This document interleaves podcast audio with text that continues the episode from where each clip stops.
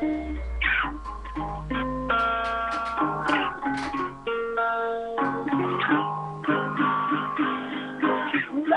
watch full length movie on YouTube. It's Michael Spiegelman. Hey, all right. Welcome to Let's Watch a Full Length Movie on YouTube with Michael Spiegelman and Carl, songwriter. Bonjour. Bonjour. Uh, merci. Ah, Yeah. you Uh. will receive none. Oh, all right. Uh, that was it for my French. My name is Mike Spiegelman. I'm here with Carl. We're going to watch a full length movie with you on YouTube. Carl, what's the movie we're watching today? Uh, we are watching Simon 1980, but you have to do your blogspot.tv stuff. Well, listen, if you're listening now, we want you to be a friend for life of the podcast. So go ahead and follow our podcast feed by our acronym LWAFLMOYT. That's our show. Let's watch full length movie on YouTube. Our, our episodes are listed chronologically. Today is November 17, 2019, and our movie is Simon, you said, 1980. 1980, right. Alan Arkin, Madeline Kahn. Okay. Oh, Madeline Kahn. Okay, fair enough. So uh, who's hosting this movie? Oh, okay. Uh, Black Space Needle, all one word. So you will put into the YouTube search S I M O N, Simon Space 1980, Mm-hmm. and you will find, I think maybe it's the only one, Black Space Needle is the host. Um, that is, you will click it and pause, rewind to zero zero zero zero zero zero, and you will let it buffer until Huh. Paul gives us the countdown. I just want to check something while we talk. I want to make sure I'm on the right mic. Uh, all right, sounds good. Uh, all right, good. I turned off all the other levels for the other channels. So, okay, I have also went to Simon 1984, hosted by Black Space Needle, and I hit 1980. pause. 1980. Oh Jesus! I was thinking about the. Uh, don't watch Simon 1984. All right, and uh, Really? we have here the Countdown King himself, who just had his show here on MutinyRadio.fm, as where we stream live every Sunday, 2 to 4 p.m. Pacific Standard Time. Paul Brumbaugh on the edge of Insanity. Who is your host last? Uh, who's your guest this episode? A crazy guy from New Jersey named Carl. What's happening, my man? Wow, Carl. What's happening? Long time no talk. Yeah. Oh, you guys, you should check out that episode. It is already posted, it dropped today. Uh, the Edge of Insanity. That's right. You can get it on iTunes and all those other Android devices. hey Listen to guys, you know, you know the drill. Especially Carl there on the other side of the planet. You know the drill. Put your finger over that little triangle and let's do this thing in three, two, one, go. I'm very excited.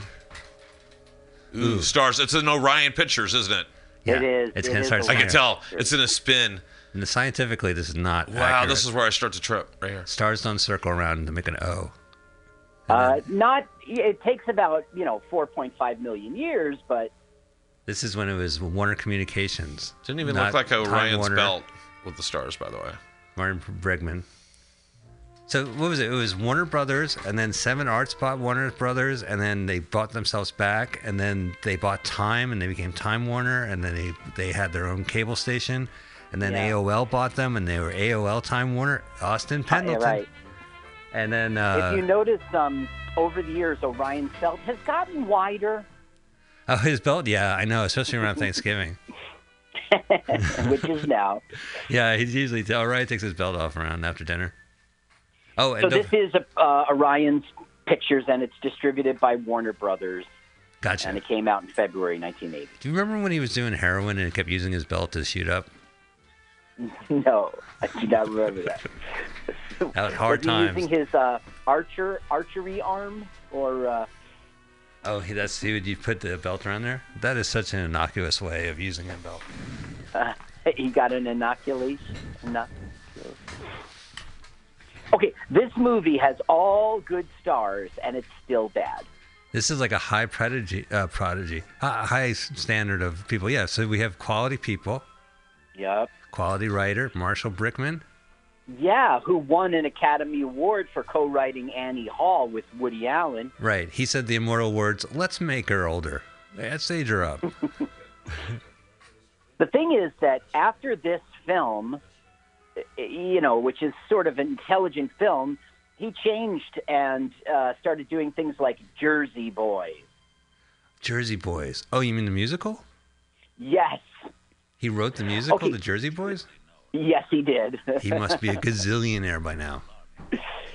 okay, so right now we are looking at the Institute of Advanced Studies. Which in his next film was the Institute of Ordinary Studies because he learned his lesson.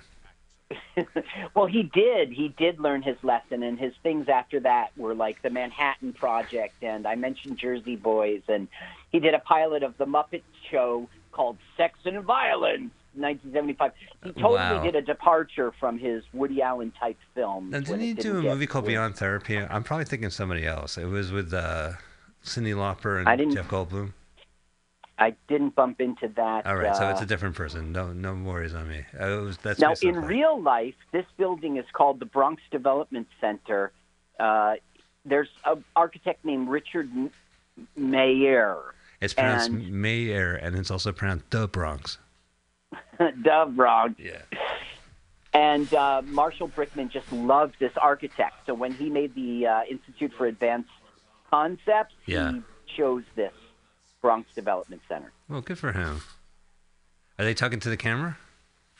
Yeah, go ahead if you want to sent listen. here some years ago by someone who thought it would be a good idea for the best minds to be put together in a good environment with unlimited funds. And what were you all supposed to do? Oh, think. A think tank. What about? The usual, you know, the food shortage, ecology, energy, that sort of thing. We were supposed to save the world. So glad they're taking on big think tank. just got into more Huh? Right, but what they did instead of change the world is they just fucked around with the world. Oh, so that's funny. Yeah. This uh, this kind of style where he talks into the camera reminds me of the movie Burn, Hollywood Burn, an Alan Smithee film from Alan Parker. Uh, it's a parody of Hollywood where the characters would talk directly to the camera and tell them. It's in my away. Netflix queue thanks to you. It hasn't arrived yet. Oh yeah, because there's only one DVD copy left of that movie. I'm sure. you know, it gained notoriety because the director took his name off and used Alan Smithee, uh, the pseudonym that directors use when they want to disassociate from a film, which was the storyline of Right. the movie. And then after that movie, they changed the name from Alan Smithee to another name. Alan Smithee had uh, a long, long career of duds. We watched a couple Alan Smithee movies, notably Shrimp on the Barbie. Was directed by uh, All right, with Cheech. yeah, with Cheech in Cheech Marin. Australia. And then uh, one of my favorite movies is Loose Cannons, which was Bob Clark, and it was so bad he changed it to uh, Alan Smithee.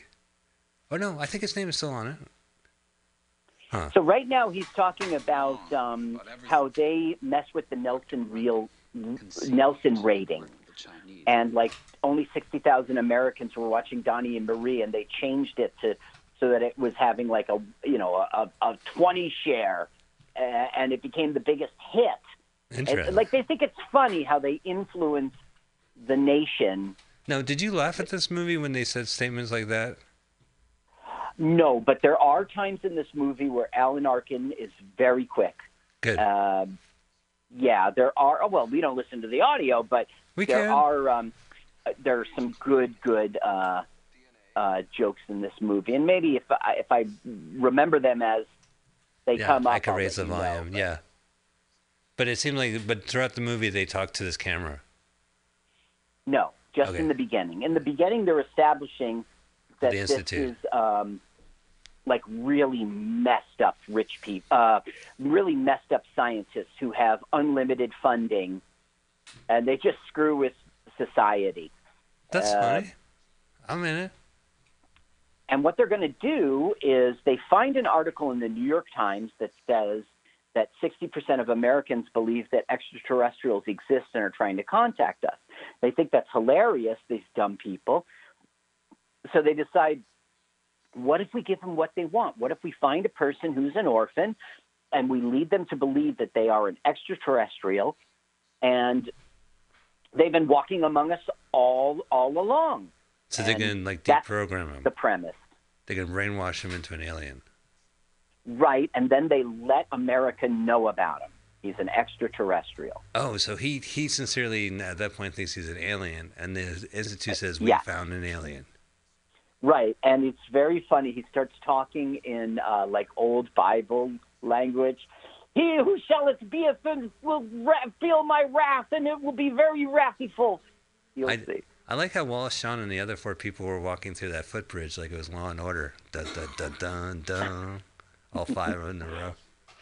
Have you been on a footbridge between institutes? It's so much fun. Sure. Yeah. Like if you got to go to the chem lab and but you don't want to cro- go outside and cross the street, you just take the footbridge. Right. You just cross the bridge Yeah. over the street. I've been say, on well- those in hospitals and such. Yeah, and you go, well, what about the wind? They have glass to so you can't fall out. Right. You can't Yeah. feel the wind. Yeah, I love it. This is Max Wright, and you might know his face from Alf, Alf. the sitcom Alf. And uh, I, I have to say, all that jazz. He is the manager of uh, That's the right. Bob. And you know, he was effect on the Alf. population? What is it, Pam? uh, He was in Carl- Reds. He was in The Sting too. He was in Grumpy Sting Old Men. too. He's been around. Carl, Mrs. Agnomic cold. Apparently, her cat is missing. well, He's doing just what you're saying right now. well, Max, right? Uh, maybe the cat was delicious. An orphan. Why do you need an orphan? Because an extraterrestrial, Eric, must not be traceable to Earth-born parents. I like this, Leon. It has texture and scope. This sounds pretty funny. Well, the thing is, the movie overall isn't funny. It's a little. Good, we could riff it. It was trying real hard, and uh, kudos for trying. And the guy is good. I mean, this guy's this director. He's got a great history. I mean, he co-wrote Sleeper Yeah. uh, with Woody Allen. He co-wrote Manhattan Murder Mystery. He said, you know, in the future, uh, love interests are a little bit older than uh, what you would expect, like, you know, in their 20s. Okay, well, Brickman will add that. And then, Well, he also was very famous in the 1960s, early 60s, for playing banjo. Believe it or not. him and Steve Martin. They were banjo. There's uh, see, that's a supercomputer. It looks like a uh, phone. Is that the point? It's suppo- yeah, it's it's uh, Doris, and it's played by Mary Hartman. Mary Hartman. Oh, our friend Louise Lasser. Yep, Yeah. exactly right. Oh, Former listen, wife of Woody Allen, and I guess that's how they met. that problem. Yeah, well, good. Listen, you're too famous. So here's here's the orphan. Huge ones, Yes, hundreds this- of them on one side of the world. So he has a life. It isn't like And air He's a and professor of water. psychology Probably. What do we do? in New York. Wow. And this is back when New York had no students in the classroom. I guess this class. Uh, Yeah, it sucks. They must have gave the teacher a bad grade. Now, what he's doing right now, he's sort of pontificating, and he's frustrated that nobody gives a shit. And what the movie's trying to do is contrast that when everyone pays attention to him in the future. Oh, so right now in the first act, no one gives a shit about his pontifications. Right. And as a matter of fact, this one girl asks, "Will this be on the final?" And his the look on his face is precious. I always say that line. I say that when I movie riff. They'll say something important. I go, "Will this be on the final?" I'm gonna have to keep that going. Whoa! They're throwing the world. Yep. Hey, uh, stop this crazy thing! I want to get off. Global throwing. Yeah, uh, you gotta be careful about that. If a big deity grabs your orbit, I don't even know what the fuck grabs your planet. Listen, Orion. Here, look, she goes right now. Will Is this, be on the gonna final? final? Wah, Now look at Alan's wah.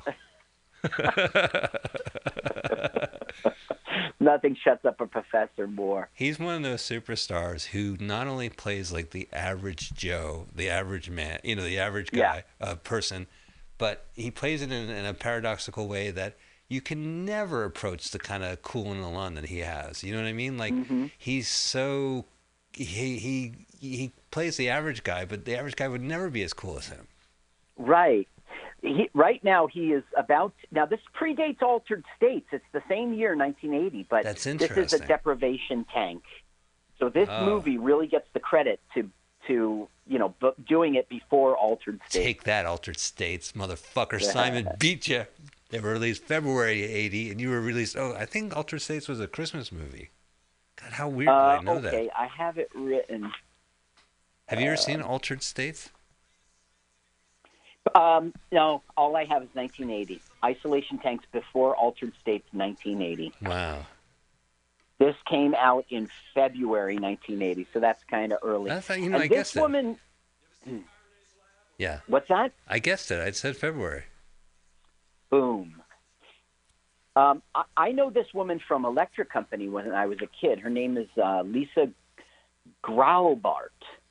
Did she growl? um, hey, you guys. Ex- well, no, that was Rita Moreno? That was, yeah, right. Right. Hey, she her voice was so.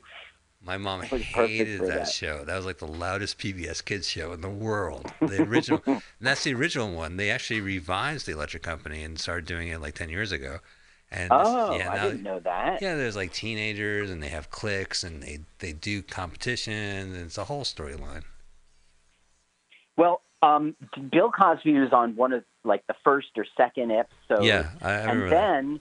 Morgan Freeman. Yeah, he was- Morgan Freeman became a big movie star, but I, when the first time I saw Morgan Freeman as a movie star, I was like, "Hey, Electric Company guy." Yeah, I think he was in, he was in Street Smart. And I was like, holy shit, you know, like that's the easy reader. Easy reader, right. Right. And the thing is, he was so clearly like, "Okay, Bill Cosby won't be with us for the entire. And that You will be the that Bill was Cosby." like bearded Cosby with the leather cap era, right? Like he had a big old beard and he had like a cap and maybe some aviator glasses. I don't think so. My memories of him on that show were um, clean shaven. Okay. And coincidentally, he did a shaving cream joke. He was in the mirror writing words with shaving cream. Wow, that's so cool. Except for the maid who had to clean it up afterwards. That sucked. See, we're missing some great stuff. Right. He's like, he's like, don't you want me to win a Nobel Prize? And she goes, yes, if you wear this to the ceremony. Right now, it's sort of like a tiff, like Simon, you're being crazy. You're, you know, we have dinner tonight with the Mendel, with the Johnsons, and you know, it's like he, he's like, stop playing house. I'm on the verge of a breakthrough. So he's going in for 80 hours, and the Oh. record is 55. Shit, you know, in Altered States, that guy was Malcolm McDowell, I think. He turned into an ape. Right? They'll do that in this. They'll put him in the tank for like 300 and something hours, and he will become, um, he will de evolve into. He'll do that. He'll play the ape part. He'll like walk all the way through uh, mankind, coming out of the primordial slime to uh, civilization. He'll say, Are we not men? We are We are Devo. we are Devo. Are we not men? D E V O. What's that song? Is it like the monkey regards his tail? Oh right. Oh, he goes, "Uh, right. It's like Right. this like beer chant. See, I used to think that uh, he, the Devo, was the greatest, greatest, coolest, hippest thing in the world, and then you'd hear an interview with that Marlboro guy, Uh, yeah, his name is Mark Marbro. Yeah. Mark Yeah. Marlboro, and then he was he's such a geeky nerd, the most uncoolest guy. You'd never even want to sit next to him at a party. you have to understand that Devo. I mean, he he's a professional uh, uh, soundtrack guy, so he has a Sure, But that's what he moved on to. Yeah. Devo has been performing at corporate gigs for decades. You know, you have Mm-hmm. a you have a festival, you have a, a corporate sales force, or you have like a team meeting, or you know a sales convention. Devo will perform, and they're happy with it. It's fine. That's they're on that circuit. And I was actually thinking of Devo because they did uh, "Are You Experienced?" and they said, "Oh, the ghost of Jimi Hendrix showed up." But I was like, "Oh, how novel! What a novel tune you're talking about!" You know, and I'm like, "Oh, I get it. They're a novelty act now." Well, that was their decline. That was the first record that didn't sell well. Was their Are You Experienced? Oh yeah, that was on Freedom of Choice. No, No. no. Freedom of Choice was a big, huge hit. Oh yeah, yeah. But it was Uh, it was an album. I remember that I recognize the album, but I just can't think of it. Not that our listeners need Um, to know. I just bumped into them because I there's that song "Head Like a Hole" with by Nine Inch Nails, and Sure. it was covered by Miley Cyrus of all people. So I go to YouTube and I put in cover version "Head Like a Hole," and Devo came up. Huh. How novel. Well, that was the thing too. Like after Are You Experienced, they did a bunch of covers. Yeah. Yeah. And the diva said, "Well, so, I can't get no mean, well, they always they right. that was the, that was an amazing cover, and that completely changed the whole tenor of the song. And uh, I guess they tried it Yeah. again with Are You Experienced, and then it's just diminishing returns. So what's happening now is uh, Dr. Carl what's his name here? No, no, no last name. Not Spiegelman. not not me. uh, Dr. Carl Becker went to. He's the head of the table there. He's in charge of the. Uh, this is his staff. His name's Austin Pendle, Pendleton, and I know you know his face. He um, he went to Simon in New York and said, "I think you're a certified, you're a, a true genius," and they choppered him to this place to become part of their think tank and to help them. So right now he's at the table. They're talking about big, big concept ideas, and and uh, Alan Arkin is feeling very lost among these uh, true geniuses. Oh yeah, it's uh, you know. Did You, know, the- Wallace Shawn is so short, and I met him in person in Right. New York when uh, Marcus was on that uh, premiere of uh, Capitalism: A Love Story. we should mention right now. Hang on, hang on. Your brother appeared in Michael Moore's Capitalism: A Love Story. Right, and He- so did Wallace Shawn. Okay. so we go to the premiere and I met Wallace Shawn and I was talking to him. I said, I just heard you on WBAI. And he goes, Oh, so you were the one, you know, making fun of their low listenership. Yeah. Right. The thing is, when I met him, I didn't notice how short he was because I'm so damn short. Yeah. You thought he was like pretty, pretty average size. Normal. Yeah. We were making eye contact. Yeah. you were saying, "Hey, I am standing up," and you both said that at the same time. That's right. Yeah. See, most of the uh, most people who meet Wallace Shawn are just looking at his bald spot, you know. Oh, but right, not 'cause it- no, you were I'm looking at- You're looking at his chest. Direct eye contact. So I- now they're saying, You know, actually, Marcus told me about that dinner. If I may, he said that uh, you guys uh, needed to get an item from the top shelf, and you both asked Ma- uh, Marcus to, to get it at the same time, and then you said, "Jigs, owe me a beer."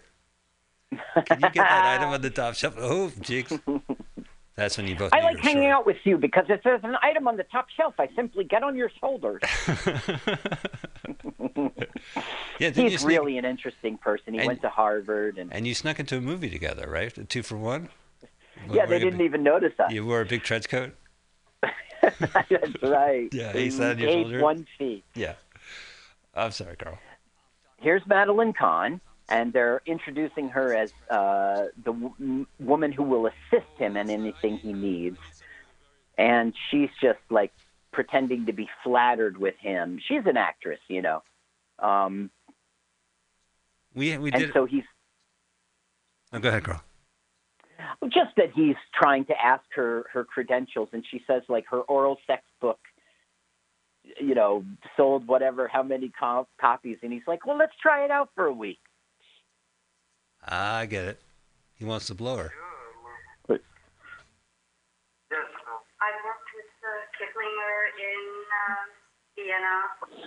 She's going through her credits, and he's pretending he knows all these people she's talking about. fetal transferase activity in chickens and rats. Yes, that's signing in red. Yeah, so he's just faking it. Suave guy. it is. Titled A Comprehensive History of Oral Sex Techniques Illustrated has already been proclaimed a masterpiece by both Norman Mailer and Bess Myerson and has an advanced printing of 100,000 copies. Who's your publisher? Knopf. Wasn't it? Let's try it out. Try it out for a week. There you go. Now we know Madeline Kahn. I mean, we know her from. Uh, the thing is, she was really in the only in the movies of two directors, a guy named Peter Bogdanovich. You probably know him, Yes, and of course. Mel Brooks. Well, also she did a movie with uh, Jerry Lewis that we did early on the run of this show. I had my brother as a guest. It was called like Close Slapstick Encounters of the Close Kind, or like it was based on the Oh. slapstick book by Kurt Vonnegut, where the Madeline Kahn and Jerry Lewis are aliens. And the movie Well, I know Slapstick by Kurt Vonnegut. Is it what made it to a movie, yeah. And she was one of the twins in there, and it's a terrible movie. There's no. you don't no doubt. recommend I see it. Ah, it's on YouTube. I recommend you seeing it. So she was in Young Frankenstein, High Anxiety, History of the World, Blazing Saddles. You know, a bunch of Mel Brooks Brooks ones. right. And then she was in this Peter Bogdanovich's movies. What's Up, Doc? Now that was Barbra Streisand. Right, and that was uh, Um, and Austin Pendleton who's in this movie. Uh, That's right. In San Francisco. And she was in Paper Moon. Um, That was a Peter Devon movie. That was his, probably his most famous movie. Well, no, no, Last Picture Show, and then uh, I'll say uh, that other movie. So what's going on here, Carl? uh, just more pontificating. Now he's got to prove himself that he's worthy of being with these geniuses. So he's talking about what he's come up with. A black thing that sucks you into a noodle-shaped object five billion miles long. Well, now he's talking about how depressing science is, and that's why they made up black holes. Um, now he goes like he pretends it has a very good nose. so now they're they're saying, "How's it going?" He's totally fooled. He's completely falling for me, Oh, that's cool. and they're pleased with themselves. Now she passed away ovarian cancer, but she didn't go quietly into the night. She was she worked on Cosby Show during that time. She got married uh, the the year she died. She was on that Little Bill show doing the voice um, a voice of one of the teachers. Wait, oh, Little Bill. God, we're talking a lot about Cosby, right? Wasn't that based on on Cosby as a young child? Yes, yes, that's oh right. Oh my God. So she decided died in December of '99, and she's here in Jersey in North Bergen at the Garden State Crematory. Sure, I know. I know what you're talking about. You do. I don't even know it. Come on, oh, you don't know you know what? Burger Uh, this is totally irrelevant. I found out where the grave of uh, Dudley Moore is. Yeah, is and in so New Jersey? The, in, here in Jersey, yeah.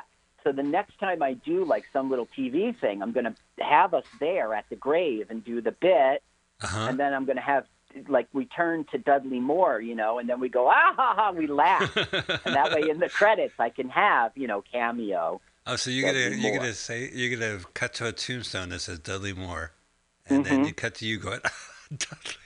Yeah, well, we're going to go in and say, we're going to go, Dudley, did you see which way he went? And then we're going to go, bah! oh, he's a liar. Woo! And It was hard to get him. You're you not gonna say, "Come on, Dudley"? In what? You're not talking? Oh, no more. No, I'm not going to do that. All right. I'm just going to pretend he's like a real actor in the thing. Oh, that's great. That's very tasteful too. Who else is buried? now, Meryl? Streep turned down Madeline Kahn's part in this movie. Yeah. Okay. She Even turned it down. Now, now, you know, her career was pretty much on fire in 1980. I mean, Meryl Streep? yeah, she was in the Holocaust. Was she in the Holocaust miniseries? And she was in something else in the late 70s. Well, like Coming Home, I guess. Well, I mean, this was a high powered Hollywood film written by an Academy Award winner, starring stars. I mean, it was appropriate for her level. But she said no. If it's so high profile, how come Warner Brothers did not actually release the uh, produce the movie as well? I, I'm not going to defend this film. I don't No, know. No, defend Warner Communications. Oh, I haven't finished my story. So then it became uh, Time Warner, and then it became Warner Brothers, and Uh-huh. now and now uh, uh, AT and T owns it. So there you go. The story of Warner and the Brothers. story's probably not all the way written, even. Yeah. Oh yeah. It's gonna get. There will be more twists and turns in the Warner, Time Warner Brothers. Time, I mean, Warner Brothers. Do you think Disney should buy it out? Uh, Disney buys everything, so I guess so. How's uh? You, You know, want, you I to- thought when Disney bought, I was so upset with Disney. They bought Pixar, and then they bought Marvel, and they bought the Star Wars franchise. But I got to admit, like, I'm enjoying Marvel Cinematic Universe, and I like the new Star Wars films, even though they're tricking us. They're giving us exactly what we want, Uh-huh. which is so Disney. They're not doing a bad job. Now, can I mention, like, I noticed this, like, watching Shaft and watching uh, Star Wars and watching Ghostbusters. They try to Yeah. do it both ways. They try to be a, a true sequel or or uh, try or a reboot, but it also kind of constantly acknowledges and ribs you about you know the legacy of the previous movies. So, you know, there's a Star Wars adventure, but they go into a cantina. And you're, you know, it's like that movie from 30, 40 years ago, and then you know what I mean. Or in uh, Ghostbusters, they have Slimer just because of Slimer, and it's like Yeah. you're trying to create a new exciting adventure as well as like winking at the stuff from 30 years ago and it just becomes fan fiction or i don't know what it becomes but i wish they stopped that cut it out and it's so strange to me that uh, generations come and go and the fucking marvel is like the biggest thing now like Yeah. who gives a shit about Captain America? But you know Captain America. He's more predominant in our culture than say, you know, something that happened 20 years ago, Right. you know, and that was created in the 40s and the 60s. It's insane. I was mad at Disney for their very first uh, Star Wars movie because I went to the theater and I watched it and I was like, this was the greatest movie. But then when I would sit back and think about it, they just regurgitated Star Wars, you know? I mean, we're on a desert planet. There's a droid. I, I agree. We got the and they call know, them they call them Easter eggs. They'll say, "Oh, did you catch that Easter egg? Oh, where you had a desert planet like the movie from 40 years ago? That's not a fucking Easter egg. That's just uh, you Yeah. pandering or what have you." I mean, those prequels were pretty odd ducks, but they were odd ducks, you know, and they weren't copies of of the better Star Wars films, but they were just their own thing. right. And Disney will never do that. And Disney will never say, "We'll do something quirky," or you know, Last, th- now we're in a, a true depri- deprivation. deprivation tank, isolation tank. Right. Um, where it, you remember before he was like in this crate. Yeah, I know. And now we're in this high funded, and he's in a wetsuit, you know. And he's going to do 55 hours, 70 hours. Uh, he doesn't think so. Uh, this isn't that scene yet. Oh, I got you. Oh, they give enough room in the case he could jerk off. Right, hey, yeah, that's right. You're supposed to go in there and lose all. I mean, the thing is, you're in charge of what you do in there. Oh boy. Yeah. All right. Enough said. So. Uh, you don't need to towel off either. You got all that water. Oh my God! You don't. You should get a towel or something. All right. So he's. Uh, the only last interesting thing I want to say about Madeline Kahn is I found out she was in the short-lived uh, sitcom on ABC called Oh Madeline, and she won a daytime Emmy award for this after-school special. I remember. I didn't know those two things. I remember her sitcom. You know, like a lot of those guys. Gene Wilder had a sitcom before he passed away. Uh, there, I think there was a well, there was a Richard Pryor show, but there was Carlin's Place, I guess. Oh, You know, all right. There was like, you think of like these great stars and their legacy, and you forget that they had, you know, a sitcom where they just kind of had, "Hey, how are you, Madeline? "Oh, Yeah. I'm fine." You know, neighbor Ted. Careers are long and they're full of ups and downs, and you know, They're bankable, and people know who Madeline Kahn is, and it's probably easier for Yeah. her to do the work. And and and who knows what's going on in her career? She's like, what the heck? You're going to give me, you know, a hundred thousand dollars an episode? Yeah. I have a Disney Plus Plus. That's where I look over the shoulder of a guy watching Disney Plus on his phone. It's pretty good. plus, plus, plus. Plus me looking over your shoulder. no, I got Disney Plus Plus. I got I got see here. Apple Plus. Okay, now this is, I think it's a horrible scene, and I do not think it's funny. All But right. they thought it was hilarious. I had the They've sound up taken him out after uh, like hundreds of hours, Uh huh. and they claim that he is a primordial. You know, the thing is, this came out before Altered State, so I guess this was all part of their true research. It must have been popular at its time then. Yeah. And he's going to now step through evolution.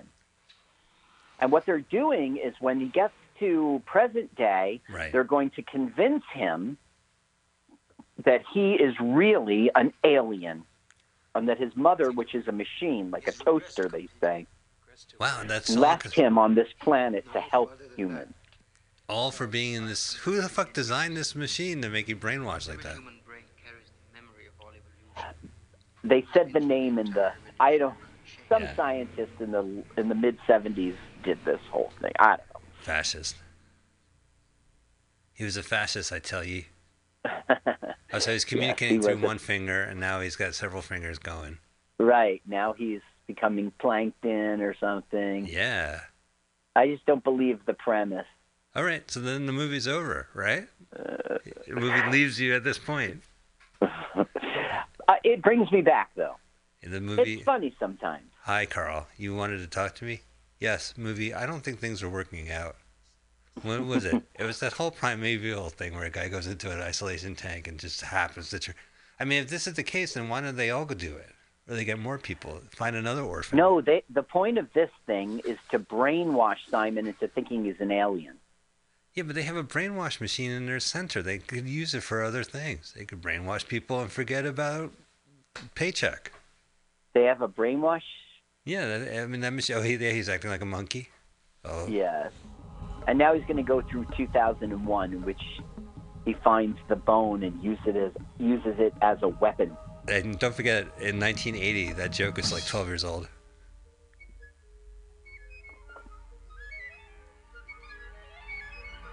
Wow, the orchestra is really riffing off of this. Shh. See how he's pretending to be slow motion. Here's me at the opera. Hey, Carl, I'm at the opera. Shh. no, you shush. So I think it was the 50 year anniversary, and 2001 was on um, uh, IMAX.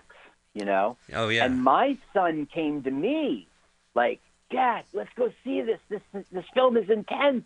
you know, like if I had gone to him and said, Hey, you know, there's this film I think you should see. We could, Dad, please. I don't want to sit old through an old stuff. movie. Yeah. So did you guys go and see it in IMAX? Yes. And And then he went with his friends. They're all blown away. Oh yeah, especially And I think that's all great. colors. Yeah. Well, that- Okay, so this video game came out. It's not Guitar Hero. It was like the competitor, and it had a Beatles one. And that's how all my kids got into the Beatles. If I had gone to them and said, "There's this band, they started everything, check it out," they would have been like, "Dad, it's your old man stuff. Get out of here." That's so funny. I should mention that the guy did the special effects for 2001, uh, Douglas Tronwell, and I probably butchered his Uh-huh. name. He worked on IMAX, so I could see a good fit for watching that movie. Uh-huh. Yeah, well, they found it out through uh, Guitar Hero, that's or whatever the game was, Rockstar. Right, and now my my littlest got super into the Beatles, especially all the stuff of the early Beatles, you know, like 64, 65. So then this band came around called 1964, and it was a Beatles, you know, a tribute band. And I took him period. to see it in this theater, and we were in the balcony and everything, and I was so proud of myself. I had given my boy the Beatles. Oh, that's so cool. Well, my experience Doesn't was matter. It wasn't really them. They were doing exactly what it was, and it was all history to him. He thought he was seeing the Beatles. I took my kid to go see yesterday the new movie, and they I could really relate because I have no idea who the Beatles are. I said, Yeah, no, that's right. What's he doing now? He's like modern day. yes, now he's civilization, industrial revolution. So this is slapstick, but there's a par- satire on top of it. Yeah, it kind of looks like um, uh, modern times with uh, Charlie Chaplin. Oh, I was gonna say it looks more like uh, I don't know, Richard okay, Simmons. so now exercise. he's modern day, and he's in a state in which they can mold get brain. this story into his head.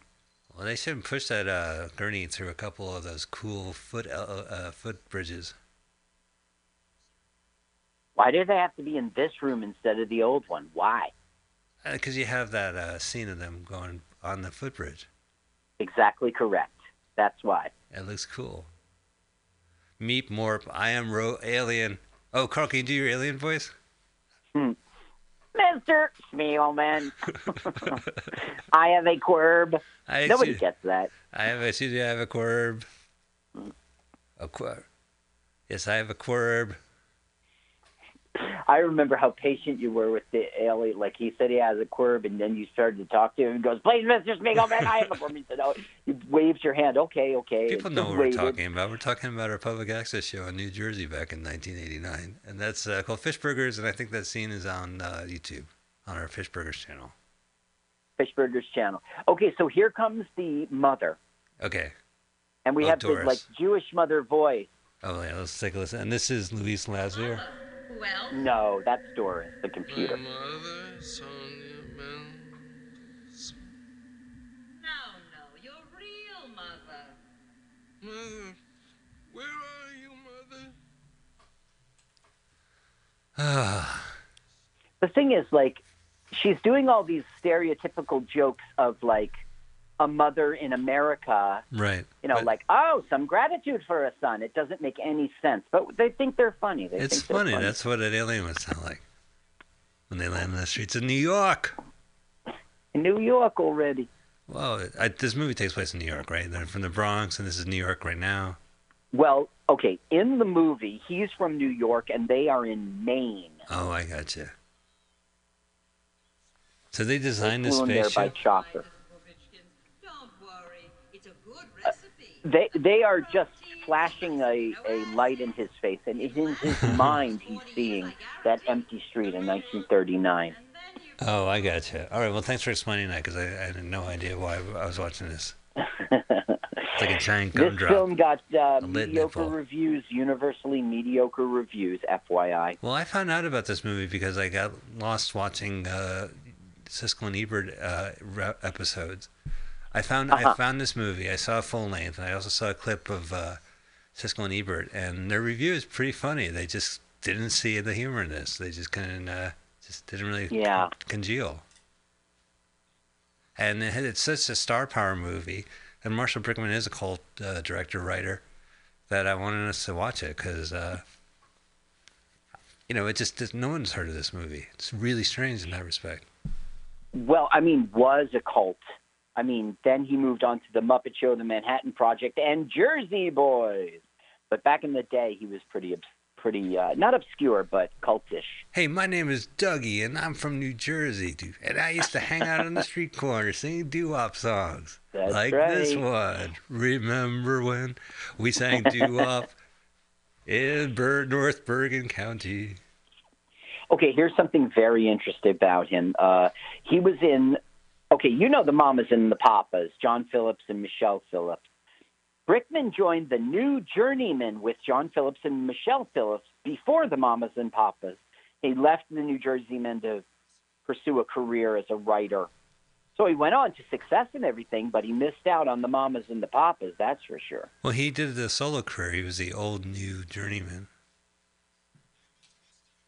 He was the old, the sole Journeyman. Soul journeyman. Oh, he was the old Journeyman. He was the old new Uh, journeyman. Because you know the new the only other thing interesting about him is he, um, like in the 90s, in the early 90s, he started to, not in the early 90s, Cool it was all throughout his life. He wrote for the New Yorker. Cool Footbridge. Um, Yeah, I've read his stuff. He's a funny guy. I mean, he made these movies, but I, I don't think it's fair that he should only be known for Annie Hall. He's done some other stuff. Like Jersey well, Boys. right. I don't know that people know that's him, but they sure know Jersey Boys. I never saw the movie, excuse me, I never seen the movie, the Clint Eastwood movie. Clint Eastwood, what? He directed a, a movie of the Jersey Boys. That's stupid. Did he really? He makes Clint a movie once. Eastwood, the Clint Eastwood? He made a musical movie. He made a, a theatrical version. Well, I I love almost everything Clint Eastwood does. Now that you've told me that, I think there's a you know an asterisk. He keeps Look at the he bottom of the page for my he cranks out movies Eastwood. I think that was a mistake. Speaking of Woody Allen, he makes movies once a year. That's what he does. Woody Allen, yeah. But Woody Allen hasn't made a movie in a year lately. He used to be come out every year. That'd be a Woody Allen movie. Yes. Now there's Lisa at home finding out that Alan is an alien. Yeah, because it's so strange. This premise of him being an orphan. He's he's an adult who has friends and people. You know. So his friends know him. His colleagues know him. Well, he was. He's. What do you mean? Uh, an orphan doesn't mean for the rest of your life you're abandoned. You. Yeah. Uh, Well, didn't that's I mean how you started out. They just figured But that? they're saying this is his blood, Oh, so he thinks he's an alien too. right? Yeah, he's totally convinced he's an alien, and that's their their plan. Okay. Well, thanks for coming to the show. I got this is a pretty short That's movie. his pee. Uh huh. It's blue. Now they want him to give us a semen sample. aliens don't do that shit. How do they know aliens do semen samples? There's Playboy. Oh, a little sterile map. so now he's into it. He was in Catch 22. That's when I first uh, noticed him. Oh yeah, the Russians are coming. The Russians are coming. He's done a bunch of great stuff during the '60s, and, and then just The uh, Russians are coming. Yeah, he got uh, some sort of nomination for that. Ooh, state of the art animation right there. Did you ever see him and uh, Carol Burnett? Uh, it was like uh, they were kind of they lived in San Francisco and they hung out at the Transbay Terminal and uh, he. I guess no. It was strange. Ruth Buzzi's in it, and they, there's like a gangster on the pier, but they're just kind of like desolate at, at this point. She's living in an SRO. It's interesting. It was shot in San Francisco, and then like all the all the war Okay, stuff. listen to this part. Okay. This is the basic question. How can the man have a soul? His mother was a blender. The most you can They're going to say a this is proof of a god. Check it out. I, I think that this event is clear proof that there is a God in the universe. This is clear proof there is no God. You're both wrong. This is proof that there is a God, but he doesn't know what the hell he's doing. Oh, come on. No, no, it's all Isn't The that Jewish funny? guy, yeah, the rabbi. There is a god, but he doesn't know what the hell he's doing. Rabbi I get the liked last Alan word. Arkin in uh, The In-Laws. Oh, what a great Um, movie! Yeah, it's a funny movie. So he won Academy Award for Little Miss Sunshine Never as a saw supporting it. actor. I never. I'm not going to see that movie. You didn't see it? Nope. I saw Grosse Pointe Blank, where he was the really funny as a therapist to John uh, Cusack. Did you see Argo? Uh, I seen Fargo, seasons one, two, and three. same thing, same thing, just with an F. yeah. No, I have not seen uh, the Ben Affleck directed Argo. All right, what about Sunshine Cleaning? I pro- that sounds like something I would probably have seen. No, I haven't seen it. I've seen him in a bunch of stuff. He's in a Yeah. streaming sitcom right now. He's doing He is today. Yeah, him and Michael Douglas are. I don't know if it's a sitcom. It might be like an hour-long drama. Could be where the fuck it is. Okay, then let me tell you something interesting you don't know about him. All right, he I'm was in a folk group called the Tarriers, in which he sang and played guitar, and they wrote a 1956 hit song called the Banana Boat Song. Um, Wait, the one that which was a Jamaican "Deo, calypso. It was a calypso folk song. Well, it kind of was like that, Oh, you know, yeah, Calypso. We did a movie where there was like a big Calypso rock scene in it, and it's just right in the beginning. Yeah. yeah, and it's just people break out into Calypso tunes. Yeah, those were young. It was 19. It was early 60s guys, right? It Yeah. was like Yeah, I think it was, was, it drag was that racing? the Fat Spy or something? no, it wasn't Fat Spy, but it was like the drag, maybe Drag Riot or No, well, Drag Strip Riot wasn't that movie. oh right, it might have been uh, Fat Spy. Fat Spy has some musical numbers. Yeah, that had Jayne Mansfield in it. We fell in love with her for a little while on the Oh, film, yeah. on the podcast. Yeah, absolutely, and uh, I gotta love to find another James Mansfield movie. and We can watch that. Well, the Banana Boat song reached number four on the Billboard magazine charts uh, the same year as Harry Belafonte's better-known hit version, and they were in a 1957 calypso exploitation-filled Calypso Heat Wave, singing the Banana Boat song. So Alan Arkin came from somewhere besides acting. It was that song, and that was the same year that his version came. It's so weird when they do that. Yeah. When people cover the song, we're like I'm watching, I'm getting into Woodstock again, watching that, and like just people sing other people's current songs as a cover. It's like, what the fuck?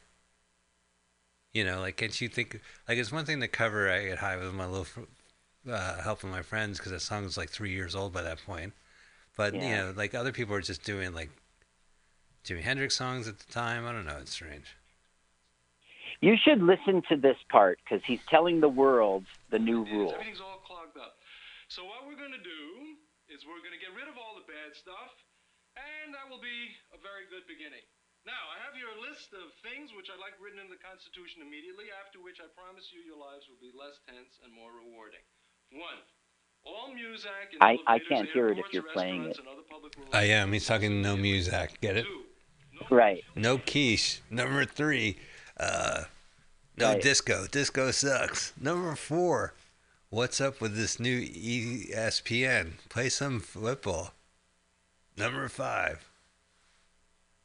They You're should- right. That is the kind of thing he's going through. Yeah.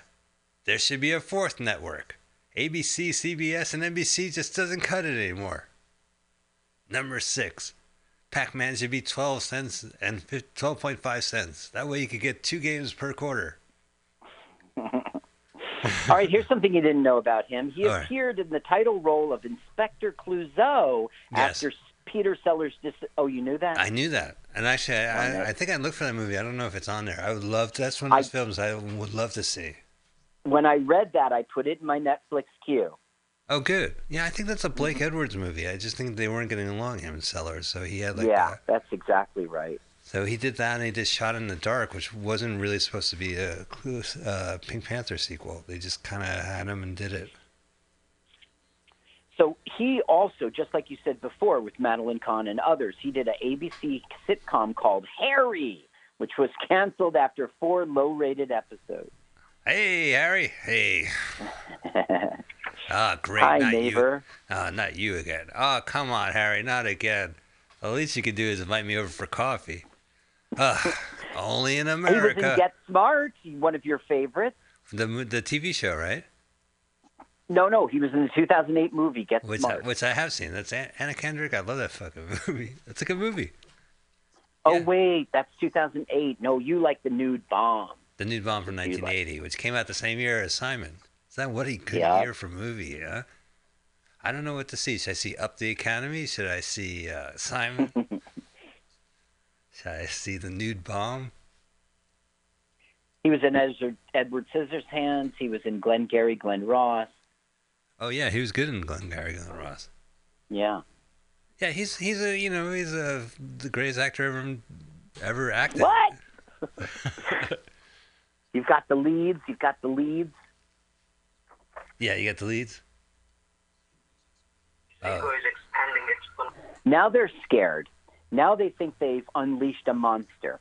And he's saying the stupidest things to the public. They wanted to see the public, like, would it be mass hysteria? Would it be hero worship? They wanted to see how would the public react to an extraterrestrial. But instead, this guy's becoming a guru. And that's not what they wanted. Oh, so they're gonna try to stop him now? Yes. Good. Hey, okay, that's so his wife is coming to see what is going on here. So that's what I'm saying. He's an orphan, but he's married. He's already had. He's an adult. He has a wife. Explain yourself. What do you mean? Well, I mean, like we don't want to make sure he has a family, but he's already a professor. He's No, that's not what. No, they only wanted him to be an orphan so that it can't explain he didn't uh. have human parents. That's the, Oh, right. Like they did with that kid Clark Kent. Really fucked up his head. He had parents. Oh, who? Uh, Martha and Pa. Clark Kent had parents in Smallville. Right. But they weren't his. And he had real parents uh, Adopted, at Alien adopted. At Alienville too. He he, was, he had parents. Jor-El. Yeah, Jor-El was like, "Honey, baby, uh, the world is gonna blow up, and that's why I built this single, this rock. I built this spaceship that could fit one human adult male. So anyway, I have one male, so I got to go. What? What about the baby? All right. Uh, all right, All put the right, baby the ba- in. It's always about the kid, isn't it? Well, look, when when I land on Earth, I will uh, follow up. Now, Judy, who was on Electric Company, who we're seeing here, she was also in Second City, the comedy troupe in Chicago, and she was with Peter Boyle, Madeline Kahn, Robert Klein. They were all part of uh, Second City comedy troupe. Yeah, um, sounds good. That sounds like a good uh, view. Robert Klein would be on stage. I can't stop my leg. He'd be like, "Bring on Electric Right. Company woman." Okay, here also, Judy was also in co- eh, commercials for Chevrolet Vega, Cheer, Crunch and Munch, Shake and Bake, Crisco Oil, and Miracle Whip. Man, and you know it was all the same commercial. That was the crazy part. They're like, "If you put shake and bake in your crunch and munch and then drive off in a Cadillac, fuck yeah. It yeah!" was a conglomerate. Have you ever had bacon shake crunch and munch? That is some good shit. You take a box of crunch and munch with- and you put it in a plastic zipper bag, and then you uh, pour in the shake and bake, shake it, shake it, shake it, and then dinner is made. I always hated fucking that. I was like, fuck you. If I'm gonna buy a chicken, You want me to buy a chicken to use your box goods? Let me just fucking dump it in a pan. I'm angry at Shake and Bake. Yeah, it sounds like it. And fuck you, hamburger helper. Where's the hamburger? But shake and bake is just uh, breading. It's a coating. Well, what about the pasta salad ideas? It's a box that says it's chicken pasta salad. Just add chicken. It's like fuck Yeah, you. you give it just give it the instant water. Just add water. Yeah. Oh, so they're fighting. Well, yeah. See, the thing is, he's like Simon. You're a regular person. You're not, you know, this guru. No, it's not. He said, you must know it's in the Nebula Orion. You come from the Nebula Orion. Yes, I do. How do you know this? How does anybody know anything? What do you mean, how does anybody know anything?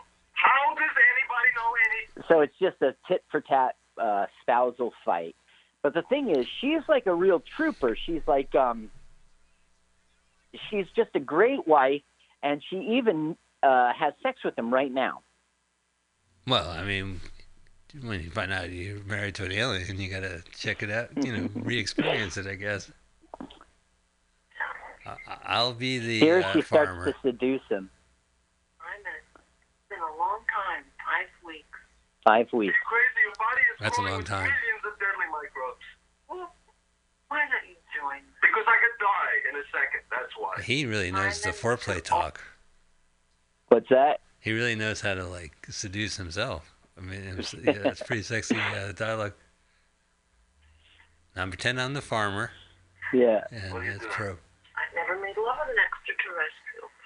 Lisa. It's, it's perfectly all right. I've been completely decontaminated. Yeah. And anyway, we'll, we'll never I say I say that too to get sex. Listen, I've been completely decriminated. Yeah. Don't even worry. So now you can filth me up. Uh, Thing from high school?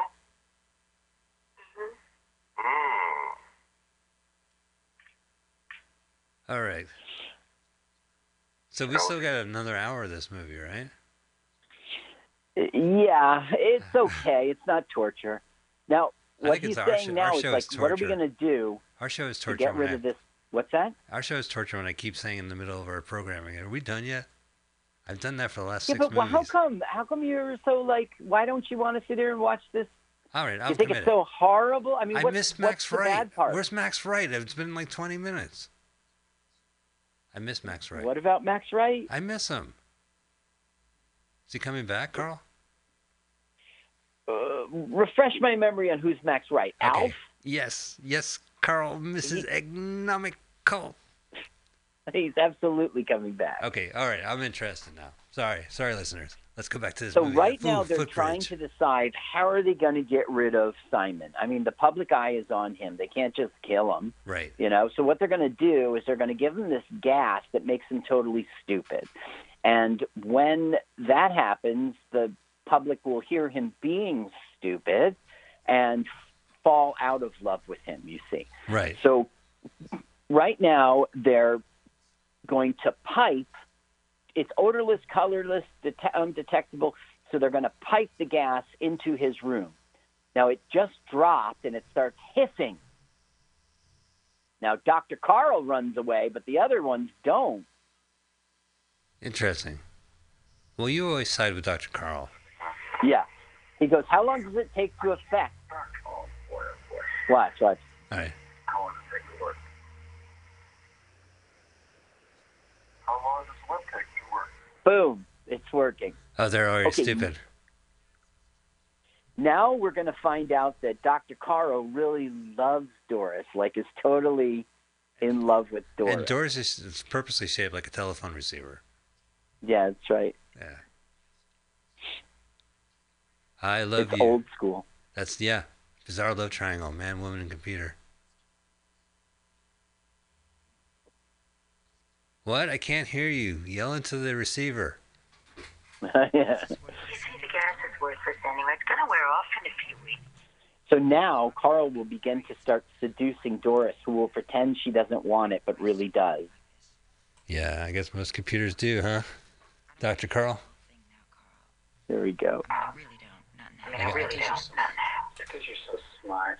Carl. I can't help it. You're so big. I know. So beautiful. I know. You're Crazy. Carl, don't touch my yellow. you know, Carl, you're a very sick person. I love you, Doris. Oh, there's your Not sample. my wife, Carl. Please, no. Carl, you're a very sick person. Carl, Carl dot sucks. Absolutely. CarlSucks.com. Carl.sucks. Mary Carl. Hartman, Mary Hartman. According to Louise, Carl really you're a sick individual. Says Louise Lasser. Oh, so maybe I should. Oh, you should. I think I should quote it like like my credits. Oh yeah, you can find like quotes from The Simpsons where they talk to Carl. I have a headache. I mean, I really do have such That's a headache. That's perfect. Carl. You can imagine how enormous the size of that headache is. You know you like it when I stroke your collar supply. No, I really don't. That's great. Oh, is that great? No, I really don't All right, like all right, it. Carl, No, Carl, don't. Carl, mercy. I also, Mercy, why is that torture? You don't think it's funny? well, no, it's funny. I, you know, I've also been playing the audio on the show. When I I don't think it's going through your speaker for some reason.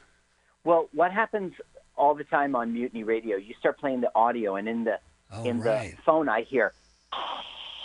Right, that's absolutely right. You're right. I hate that. I noticed that And during. it's been the- ever since I started doing this with you. Huh. Oh, well, you gotta figure out a better way then. Mm-hmm. Oh, or why change it? At this point, At this point, he's sleeping in his so own now place. Alan Arkin is like, "Where's my egg?" Every morning at 8 a.m. I get an egg because you know things have messed up. The gas has been released, and all the smart people are stupid now, Oh. except for Dr. Carl. But he's stupid too, right? Because he got gassed. Nope, nope. Oh, they let out the gas And- by mistake. The gas just was released uh, in that. No, he escaped it. Hey, matter to be, fact, hey, to be fair, I of- just ate a Taco Bell. I can explain the gas. here, you see that dummy? Yeah. Okay, here comes Herman Munster, and he would kill me if he was alive and heard me say that. Why he hates being called Herman Munster? Yes. As a matter of fact, when the Munsters was over, he couldn't get work for three years. Yeah, He because he, hated looked, he looked like Herman Herman Munster. Munster. I don't think they signed a contract where they made like tons of money in syndication. But that played Is it Fred Gwynne? Fred Gwynne, yeah. Wait a minute, Fred Gwynne and Austin Pendleton were also my cousin Vinny. Wait, you got to listen to him. He's really funny.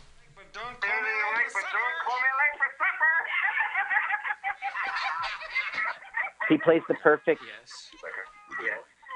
Would you mind telling me just what the hell is going on around here? He's got such a Herman Munster voice, you know. Yo, yeah. Well, he's definitely a type. Fred Gwynne, and I don't find my info on him for some reason. Oh, that's crazy. So, but I do know that him and Austin Pendleton, who Yeah. are both in this movie, were also in My Cousin Vinny, because he was the Right. judge and Austin was one of the uh, uh, lawyers. Yeah, that's right. Exactly. He was the lawyer had like a speech impediment. Right, right. They put that up for laughs. He actually has a speech impediment. Oh, okay. Yeah. Well, this guy, well, Austin was in so many great things and so many crappy things. He was in Short Circuit. Yeah. Oh, yeah. No, I mean, he was in uh, Wall Street. Uh, Greed Never Sleeps, the sequel. Yep. He was in Guarding Tess. That he did a good job in that. Well, I mean, I know him from Skidoo, the Oscar Pendleton, the Otto Preminger movie, the hippie movie, and also Muppet movie growing up. He's the guy that helps Kermit. Right. He's in the Muppet movie, and he is the guy that helps Kermit. And he was also in Catch Twenty Two. Oh, wow. So they're like, just bring me the Austin Pendleton and Alan Arkin types, you know, from the movies. He was in both of the Nemos as a Oh, voice. Come on. Don't worry about Ah, it. Ah, here it is. Here it is. He was in. uh He was in Good Times. He was in The Cosby Show. He was in Twenty One Jump Street. I don't know. He's a bunch of crap like that. Oh, here we go. The Mirror has two faces. Uh huh. That's about A. Beautiful Mind. Uh huh. He's in all the crazy people movies. And oh, check this out. He first received critical acclaim 1960 for his for his performance as Motel in the original Broadway cast of Fiddler on the Roof, the original. Oh yeah, you know what? I actually saw him in uh, Billy Wilder's The Front Page, which is Uh-huh. which is a, was a remake of the the famous stage play and uh, earlier movie, and he was like a socialist, like a communist worker who uh, hid out in the front in the newsroom. That was um, Judy, Judy, Judy. What was? Oh yeah, uh, Katharine Hepburn. But this this is a version from the seventies. No, no, the man, front page. Oh oh was, yeah uh, yeah. The front page. You're talking about Cary Grant. Right, Cary Yeah, Grant. right, right, yeah. right.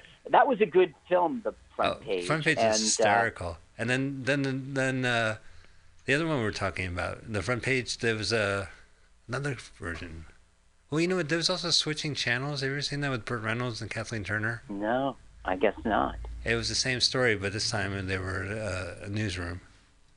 TV, Should I put that on my queue or no? Yeah, nothing, nothing wrong with seeing Kathleen Turner. Okay, what's the name? Switching channels. And it's Burt Reynolds, right? Yeah, it's about it's about the our viewers from uh, who watch Fishy Burgers. It's called Reynolds. switching channels. Because they saw the show and they switched the channel. Ah ha ha. Remember our philosophy on like I wanted you because it used to be that you just flip channels on TV. There was no internet, and I just wanted someone to be flipping the channels up, up, up, and then we do something debauch, and they stop. Yeah, I remember and you saying "What that. the hell is this?" I absolutely agree with you because back in the day when you had cable channels to prevent a monopoly, they they said, listen, you have to have one channel that's available to the community that you're fucking selling to, and Right. that's public access channels, and you they would kind of doofully have your UHF channels, your VH your VHS channel, you know whatever, the big numbers, the little numbers, the big numbers. And then they would put in like the public access channels before you hit like TV, TBS and the basic cable package. So you would have like ABC, NBC when you're clicking through cable during the 90s.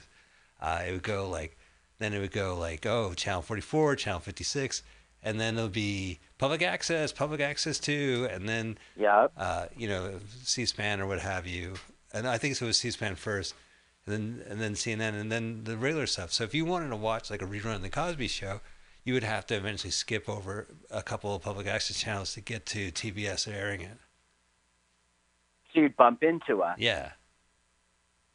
What's going on here? They're, they're all stupid okay, idiots. so they ran away from the institute because they found out that they were going to pretty much kill Simon, and now they they found a place. They just found this greenhouse to sleep in, and they didn't know it, but they've stumbled onto this commune where they worship the TV.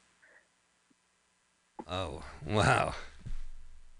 Now, the guy that you see there on the left, um, That grinning idiot? yeah, that grinning idiot, right? He he was um, where is it? It's not in front of me. He- was actually um, a, a musician who got a lot of notoriety. Let me just check it out here. Ah, Adolph Green, uh, American lyricist and playwright, longtime collaborator, blah blah blah. Uh, he wrote beloved movie musicals. He's part of Arthur Freed's production unit at Metro Goldwyn Mayer.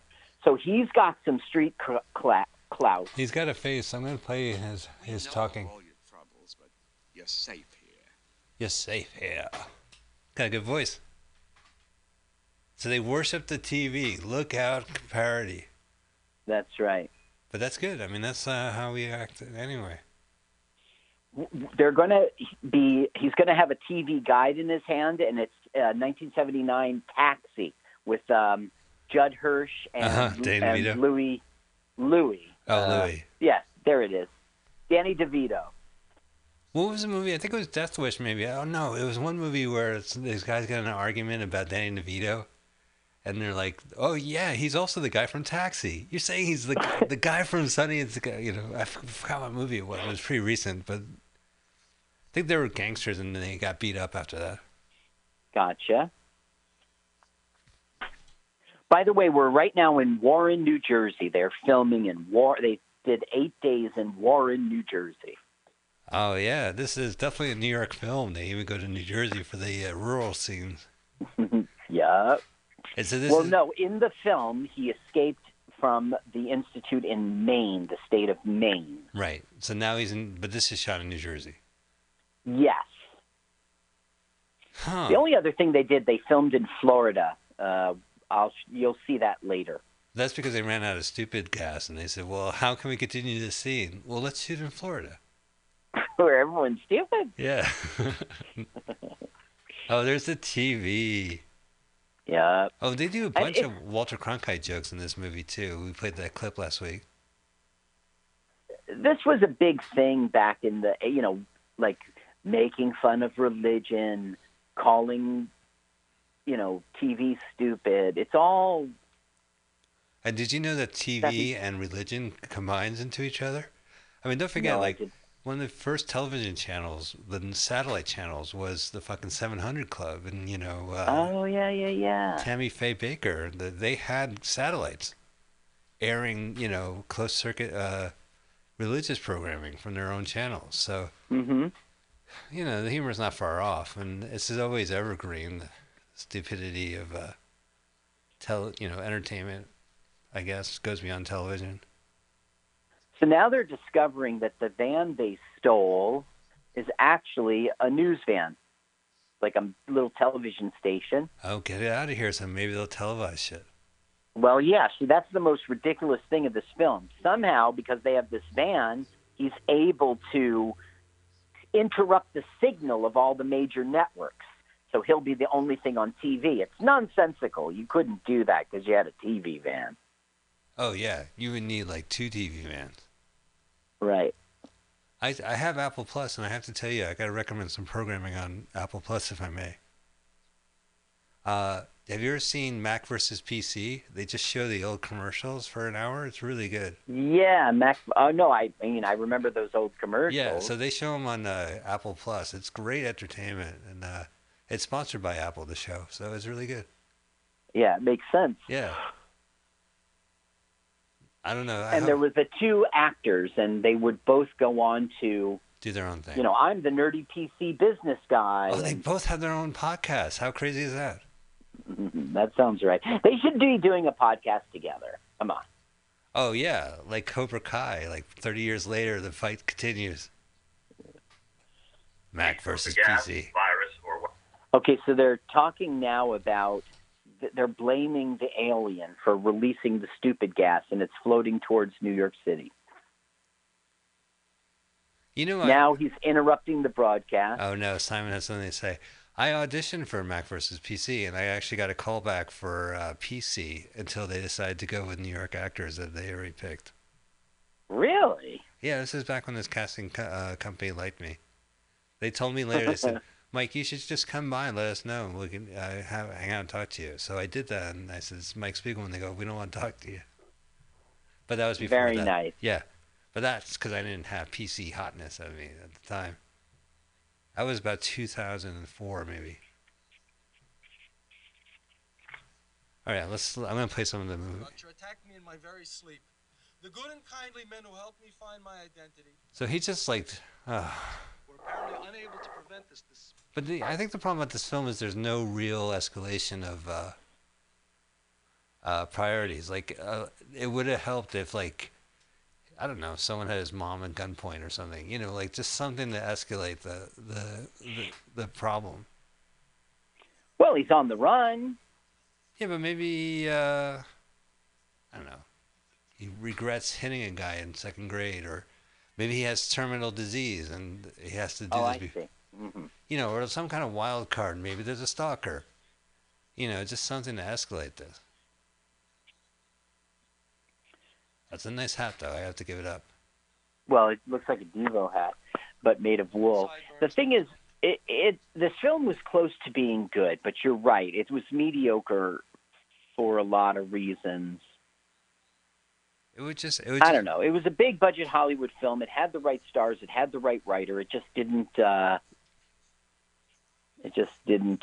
It, ne- it needs a wild card in there. It just needs something to just kind of spark it, I guess. Oh, this is. I love these Listen, scenes. uh, can you switch mics or something? You're starting to go in and out. Oh, how about now? No, I'm gonna stick on this mic.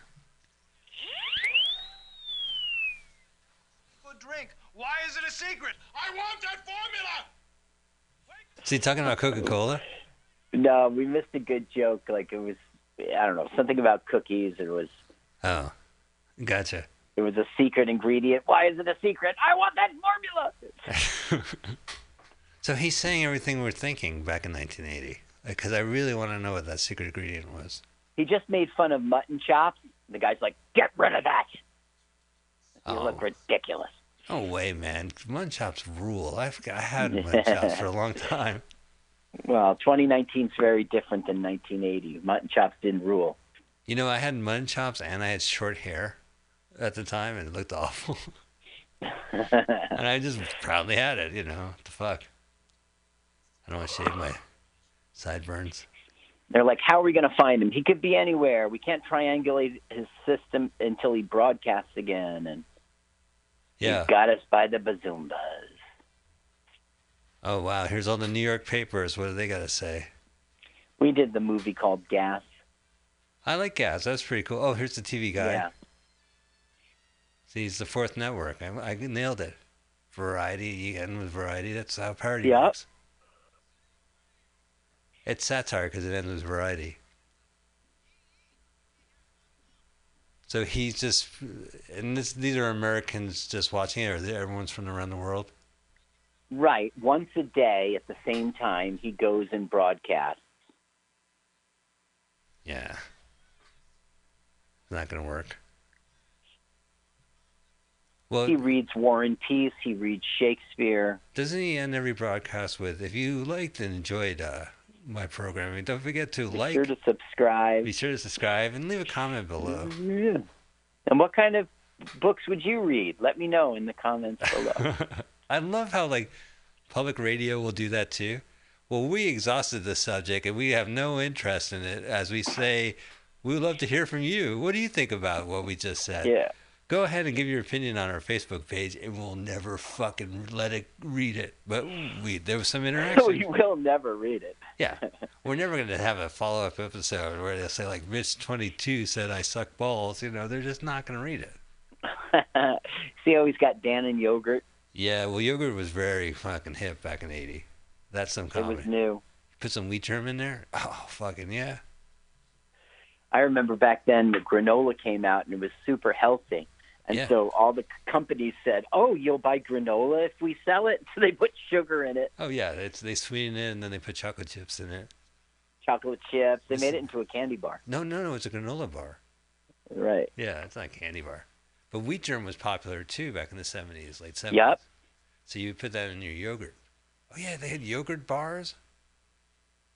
Was it frozen yogurt as well? Yep. Frozen yogurt came out in the around the same time, and it was like an alternative to ice cream. And Yeah. I would love to be a ventriloquist at a frozen yogurt place because nowadays they have like you know self serve, and every time Yeah. they pull the handle, I'll be like, "Oh yeah, baby," right? As a ventriloquist. yeah, pull that rod. Jersey or Utah? Jersey. Let's yeah, watch that's a Mozart. There's Mozart throughout this whole thing. on YouTube. That was Mozart's "Let's Watch a Full Length Movie" on YouTube theme song. Uh, now he's all YouTubey.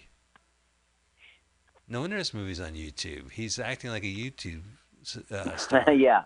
Well, right now it's just a montage of his YouTube uh, podcast in which he's reading to them and just giving them. Thank you. And our guest, his special guest, will be Joe Rogan. Thank you for watching. oh, and everyone's watching because you can tell because there's scenes of everyone watching. Listen, I got to tell you, this Joe Rogan, like, he is doing the right thing. He, the way he interviews people, he lets them talk. He pretends he's interested in exactly what they're saying. He feeds them questions that will give interesting answers. Uh, you know, I'm not like in love with Joe Rogan. I just he's kind of a dud, and I just check it out. You know, because YouTube pitches you on it all the time.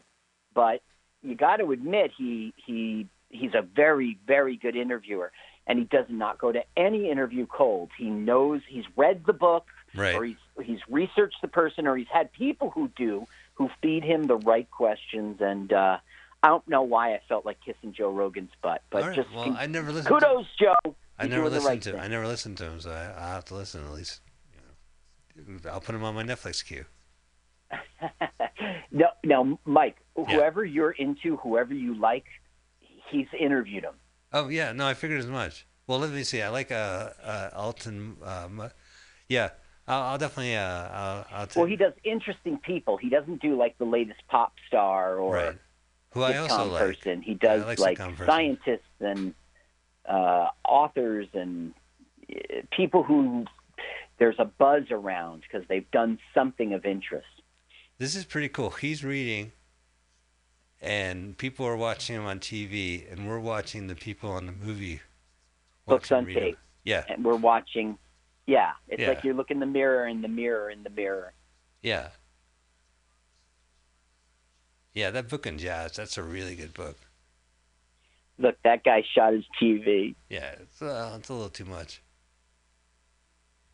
Uh, Warren, New Jersey. Warren, New Jersey. Simon, how much longer do you think you can get away with this? Listen, the people of this world are lucky that I'm in their midst. They are. so he's like a raging like uh, Jim, uh, Jesus. I was gonna say Jimi Hendrix. He's an Christ. egomaniac, and he yeah he thinks he's descended from aliens. You know, uh, uh, d- I have a good Jesus Christ joke. Okay. All right. Well, a guy's in heaven and he's at the cafeteria, and he sees Okay. Jesus Christ and he's pushing people out of the way. And Jesus is wearing like uh, doctor's uh, uniform, and he's like, "Excuse me, coming through. I got first dibs." And uh, someone said, "Wow, uh, is that Jesus Christ?" He goes, "Yeah." And he thinks he's a doctor because he pushes. Oh, it's ba- it's backwards. yeah, backwards. Good one. I gave up on the joke halfway through. I didn't really give it a good delivery on it. Here's Constant Newsman. I am the constant in the later part of the movie as I narrate what's going on. So right now he's about to be disillusioned. He goes and he asks them a bunch of questions, and he he says, "You don't like everything that's on the TV," and they say yes, and then he starts listing crappy stuff. Oh, I want to, I want to hear the list. I'm gonna put it up. Hi, kids. Hi, kids. Hi Simon. All right, I would like you to list for me now four major films by the Russian master Sergei Eisenstein. Eisenstein. So at this point, he's pleased with them. They're learning his lesson. Mexico. A work that's yet unfinished. Yes, and how do you feel about these films? We love them. Yes, and why? Because it's on the sacred box. But There you he don't love goes. Everything that's on the sacred box. Yes. Uh-huh. Celebrity bowling, Celebrity bowling. badly dramatized English novels, Yes. the uh, commercial for the vegetable slicer at 3 a.m. Yes. Everything. Yes. Hmm. You like it when it goes, whoo. Yes. You like junk. Yes. Melody, come here. Oh well. Well, this is this is actually pretty funny. No, and it is funny. Oh, No, this part. okay, I got it on. So I want you to dig deep into your heart now and tell me the most wonderful, beautiful thing in the I don't hear it. Tell me the most beautiful thing in the world. Disco. Disco. The same look on his face Yeah, when at the he's beginning. going to be on the exam. so now he goes to his wife and he's like, "I'm not reaching them. I'm not reaching them." She goes, "Who are you reaching?" He goes, "The fringes, the uh, the crazies, the tin foil hat crowd." Oh wow, really? Back in the day, they were still tin foil hats. Now, well, they've been around since. Uh, I mean, Why didn't I know this? Well, I was never taught this in history class. you think we've invented the tin foil hat? I mean, that keeps the radio waves away. It, you know, that's a good thing you mentioned that because I think the CIA is trying to reach my brain through microwaves. Oh, really? Yeah. Well, it's easy. Just get aluminum foil. Okay. Make And then, yourself a hat. And if you don't want to look like a weirdo, Right. wear it under another hat, and people just think you're wearing a hat. they'll be like, nice wool cap. And I'll be like, What's the frequency, Kenneth? what's the frequency, Ken? So, um, right now it's an important scene, and you should listen All right. because it's the best. Yeah, you want to play the, the do you want to play the volume so you know what's going on? Okay. He was very queasy. So I walked into town and I went to the drugstore to buy this test. They have these tests you can buy now. And you So she bought a yourself. test in the drugstore. So then I went to the clinic because I had them do a test on me, and theirs was also positive. It confirmed that they're both positive. So positive. she went to the clinic, positive, positive.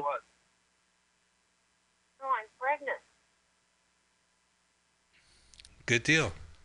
Yeah, she's pregnant, and he's happy. I always knew that this would come or whatever. The bad and news. then he's like, "Who's the father?" And she's like, "You're the father." And so he's like, "That's impossible. I'm an alien."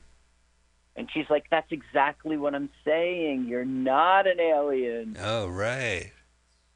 Wait, wait a minute. I've Like- seen enough alien porn to know it's possible. she she says, uh, "You know, who was it? Someone from the music department?" It's completely understandable. I've been very distant. Well, the good news is she's pregnant. The bad news is uh, they, she was fired from the electric company. Yeah, she did a six-year run on that show. Oh my God, her voice was so sore by the last season. Hey, you hey, guys, you guys, guys over No. here, electric company. See, I understand these things. What?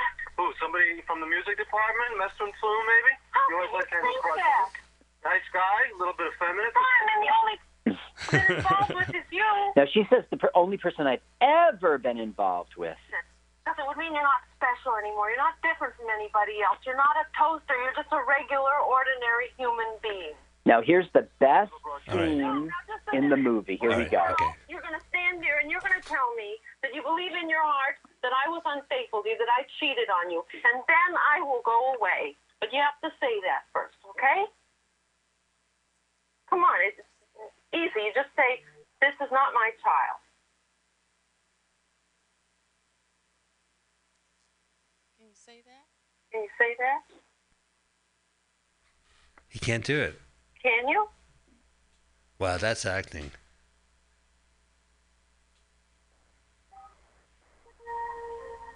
So the story is that he becomes a dad and then he suddenly stops being a whiny, self-absorbed asshole. So now he calls Dr. Carl. Uh huh. Carl, course. not Spiegelman. Fred Gwynne takes it first. Fred What? Gwynne was in The Secret of My Success. I didn't remember that. Oh, do you think he was like a, a, a corporate guy who helped? I guess. I don't think there's other choices. He could be. Well, well, son, I best of luck. Uh, yeah, you got it. I mean, Dad, who played the father of Michael J. Fox? Now, the the thing I found out that was interesting about him is he was on, he was in on the waterfront in 1954, I've and he was uncredited, but that's where he got noticed. Well, because I've seen that movie a bunch of times. I don't recall seeing him. Yeah, you, he wasn't noticed by you. Right. He Be- was six foot five, uh, and that helped him to be cast as uh, oh, Car 54, where Herman are Munster. you? See, that's a show that Munster. never played on, on syndication for us. Car 54, where are you? Oh, right. Yeah, he was definitely in that. Yeah. Did you see the movie version from the 90s with Tim Curry and uh, David Johansen? No. Oh, it's uh, no. It exists. It's out there. Should I bother? I mean, Car 54 was pretty good. No, I don't know. I oh, wait, you- this is funny. This is funny. I want you to behave. Oh, it's Max Wright. Because they're dummies, as you remember. So, Alan Arkin has told him that he wants to go home. He wants to go back to outer space. and he was so sad because he wants to go on the rocket ship.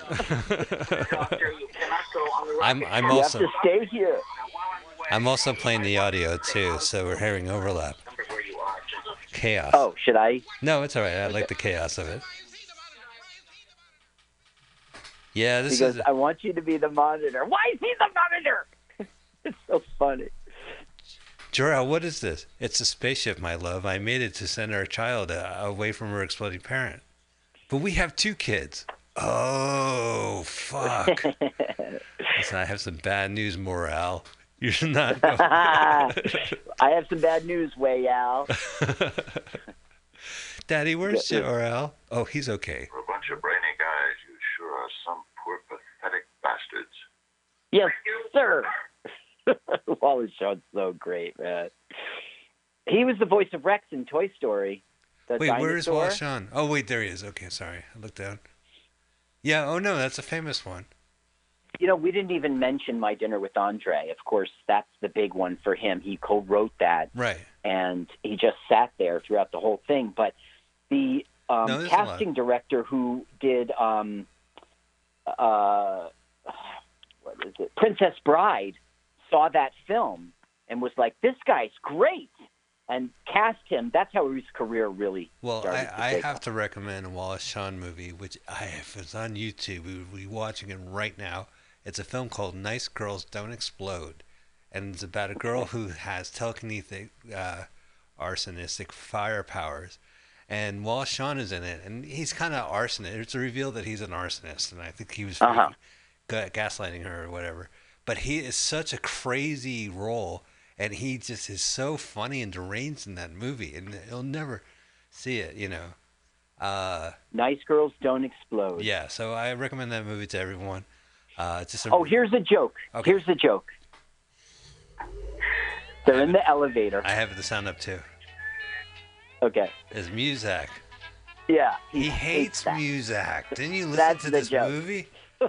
Good thing I listened to him rant during the whole movie, otherwise I would not get that joke.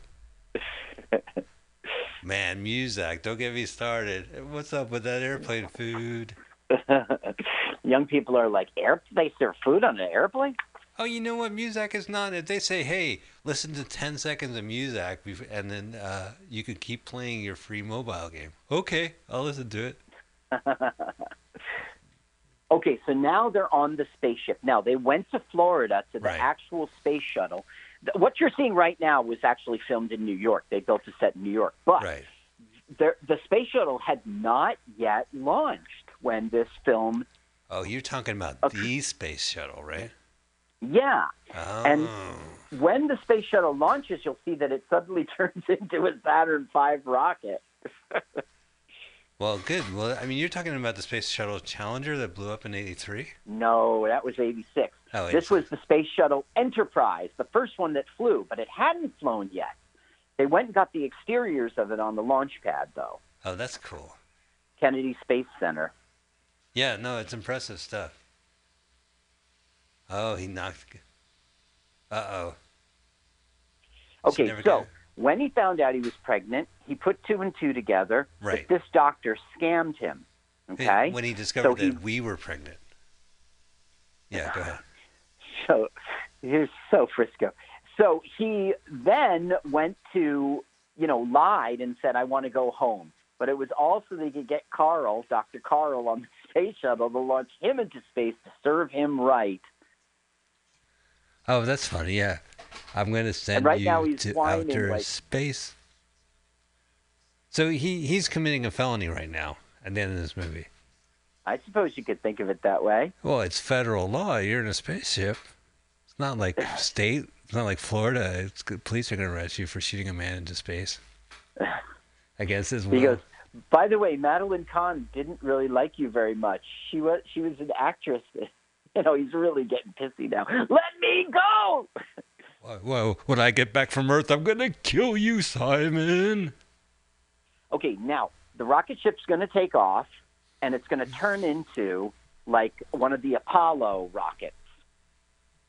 Oh, hey, have I ever told you? Did you ever see the movie Simon based on the electronic game Simon? No. It's really good. It starts off with red, then red, Then goes red, blue. red, blue, red, blue, blue, red, blue, blue, green, red, blue, blue, green, red. Yellow doesn't even show up until round seven. Well, yeah, but not in the sequel. In the Super Simon. they had a remake in the the 90s, and and yellow was predominant. Okay, so you could see Alan Arkin sort of running away into the. Now we have Saturn um, three. on a moon launch Right. rocket. I knew it was t- it was made up. I knew Hollywood shot this. And away But I don't think anyone go. will notice because they just see the underneath. In the next scene, it's wow, look at that. Oh, so beautiful. Just hang on, dude. Now, see, that's clearly not the space shuttle. Right. They do that at the end of the movie so you can't get a refund. You say that this is a ripoff, and they'll say you watched half the movie, more than half the movie. You can't call cry foul now. Yeah, come on. Okay, man. so here is Dr. Mendelssohn, Alan Arkin, uh, who has escaped and is in seclusion, hiding unknown. Nobody knows where he is, and of course he's with Lisa and his um, and his son. Oh, oh, his son! Congratulations, Mazel Tov. Yeah, they they had a son. So they gave birth. So yeah, well, I mean, he was saying we're pregnant. They don't get paternity leave, but So this is like one year later. Two years later. I well, he to me looks like a two-year-old boy. All right. Oh yeah. But now she's going through like these are the offers you have for books, and he's like, I'm not writing a book, and then she's going to listen on the radio. Um, like they're recommending him for an absentee Nobel Peace Prize, and I don't know. It's basically He's gonna get a gossip column called Simon Says. good one. So it's basically wrapping up now. Like all is well. Like he escaped their trickery, and huh. She gets a call from the electric company. Look, our lawyers told us we made a mistake, and of course you can go back to work. Nice hips. so Oh, wait, this is the radio. film uh, ending. He's walking away. All right, I got the I got the radio playing. commit any of the petty annoyances which, in the committee's words, were slowly eroding the spirit of a great people. Mr. Mendelssohn believed living in seclusion. Wow, what a boring radio broadcast. Well, it is It's as talky. 1979. It is talky as this movie. Honey, let's go see a movie where people just talk ad nauseum. Yes, I have a 10,000 word limit. I have to at least hear 10,000 words being spoken at me. Well, may I recommend Simon? Oh, here we go. Fucking Ta-da! script was a phone book. I'm the Woody Allen kind of guy. Yes, there's Woody Allen playing clarinet. Hey, maybe that's Woody Allen playing clarinet. They we recorded this at Elaine's on a Tuesday. You know, This you could go more to of the same. you could go to Elaine's on Tuesday and you could hear Woody Allen play his clarinet. I think, as as the legend goes. Well, ladies and gentlemen, that has been 1980's Simon from Marshall Brickman. Yeah. Carl, what'd you think of this movie? I thought that this movie was good for your show. No, I you like this was- movie. Shut up. Well, you like it had all the right cast members, and it had the right writer, and it had the right budget, uh, and it still was mediocre. I think it's be- like you said, there wasn't a driver in the plot that made the third act Right. uh, Well, you know time bomb. Let's let's say like Idiocracy, right? Uh, they have the premise that in the future everyone's stupid, but there's also like, uh, you know, there's a wild card. He gets trapped because this guy, you know, decided to go off on. The, I don't know. At the end, the pimp shows up. You know, there's like some kind of like wild card to it. I don't know. At the end well, I don't know. Like, up. let's suppose they had Lisa like trapped, like we have your wife, Simon, or something, something. Um, Yeah, that would just. or kinda- like um, he had a secret about Dr. Carl, and if you know, we got, at all costs we must keep that a secret. I don't know, something. something else. Yeah, the institute gets bought out. I don't know. So that that's Simon, and I hope you enjoyed the movie uh, as much as we sat through it, and as much as I faked enthusiasm for the entertainment of this podcast. Mike, let me say something. Yes, Mike. sir. Yes, sir. Mike, you pick the movies, right? No, I wanted to see this.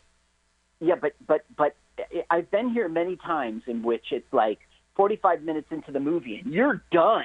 you know, so it's like, why don't you pick a movie? I mean, you pick the movie. Well, the part of the So- part of the reason why we riff, and the part of the reason why we want people to listen to our podcast and watch the movie at the same time, is that these movies are impossible to sit through unless you're with somebody. so, for me, it's therapy. Like I can watch this movie because I'm with you, and I know that. Uh, I'm not enough. I'm not enough when you're like done.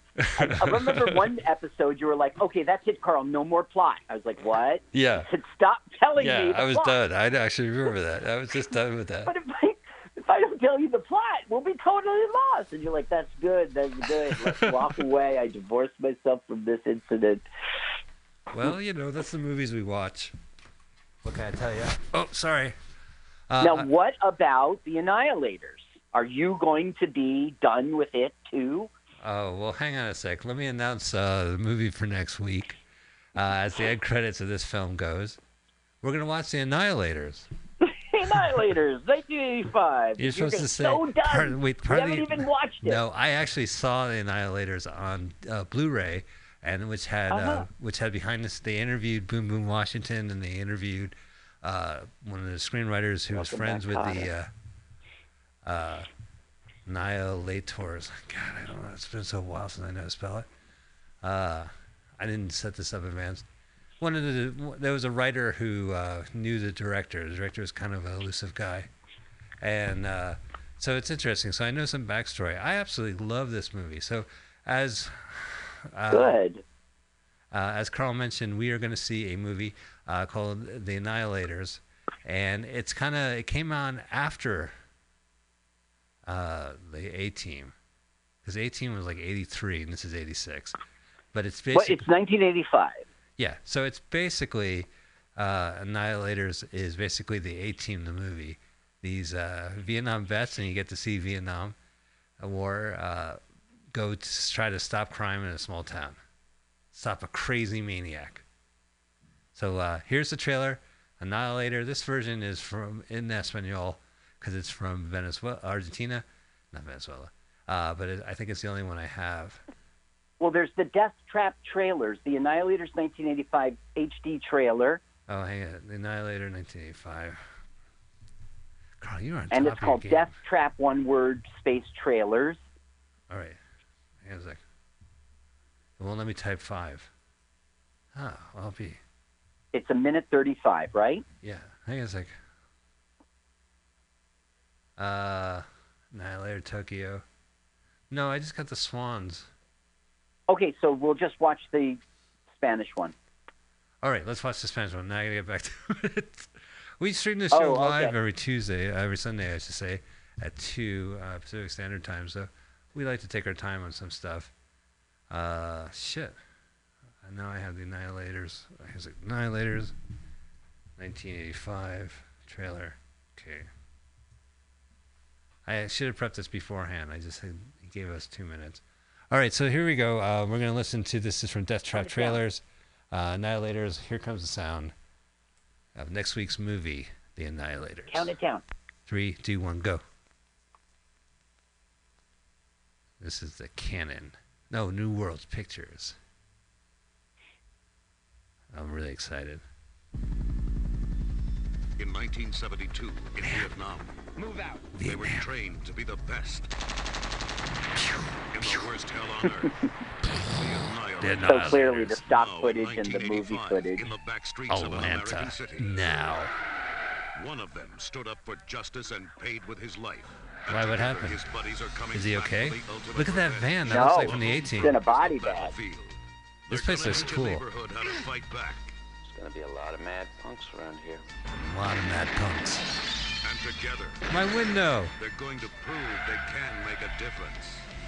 My fruit stand. See, that's my joke. who the hell Oh, yeah, that's right. The Annihilators. Ooh, flame torch. And I even look though the like war Kurt. is over, Uh, Yeah, Kurt Russell. Kurt Russell. He does. And this is from Dirty Harry, Oh, Harry, that's right? Boom Boom. real battle Yeah. Has He's only Kung Very Fu Master. cool. He's the Kung Fu Master in this movie. Boom Boom Washington. His voice what- rivaled uh. Paul Brumbach. They're Yeah, coming sure. to the rescue. Soon, Miss, miss, every miss, miss, town miss, miss, miss.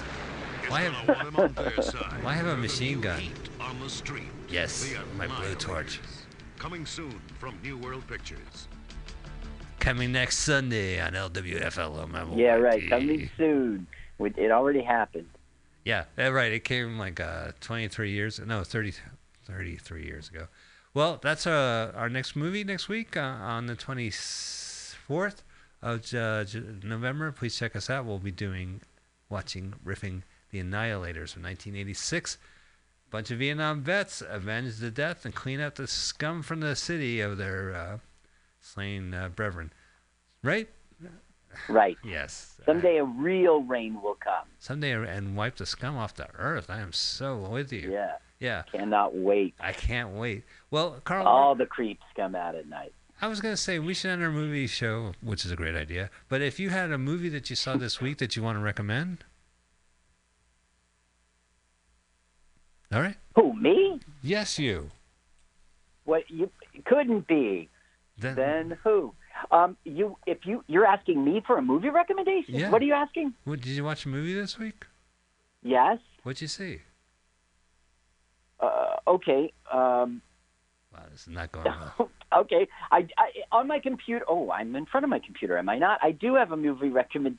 Wait a second. Are you talking about for our show or just in life? In life.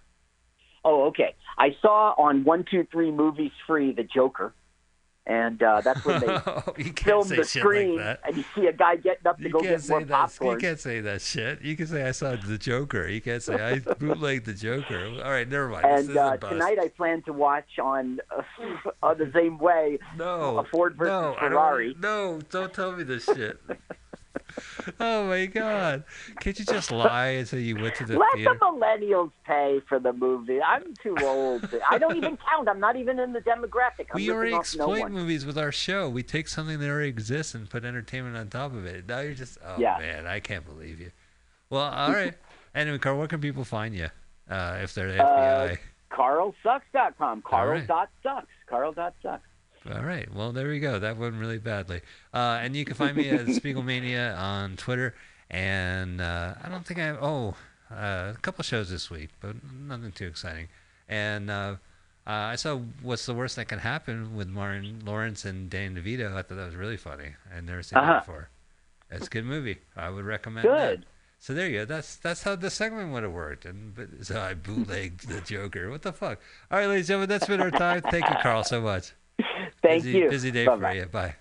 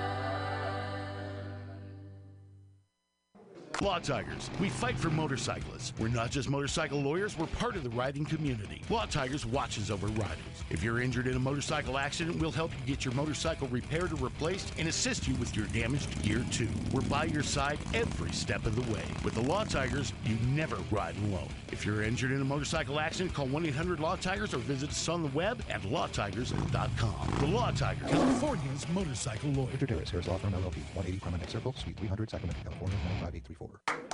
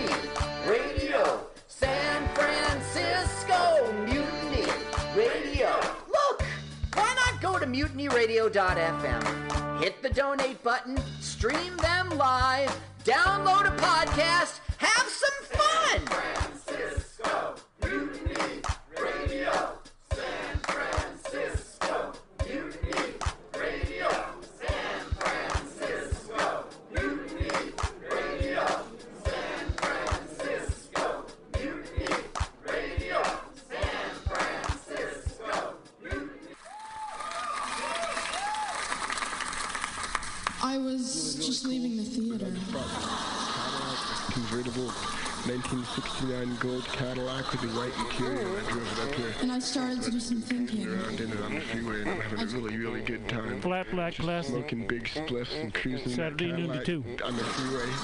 Good I am a feeling. total fraud and Laurie Stone's voice is absolutely right. I am Teddy, rebellious and adolescent. And I will cut the Hello, Blake. Henry, yeah, Charlie here. Yeah, I have a report here, Henry, from your uh, from your chief nurse, Major O'Houlihan. She makes some accusations, Henry. I, I find pretty hard to believe. Uh, the dude minds, man. Let's watch a full-length movie on YouTube with Michael Spiegelman. I'm Michael Spiegelman. And I am Carl, not Spiegelman. Join us every Sunday, 2 to 4 p.m. Pacific Standard Time on mutinyradio.fm for Let's watch a full-length movie on. YouTube. We watch the best movies that uh, aren't they good? Well, they're chosen by Uh, here's you. his theme song again. Bye. Okay, bye.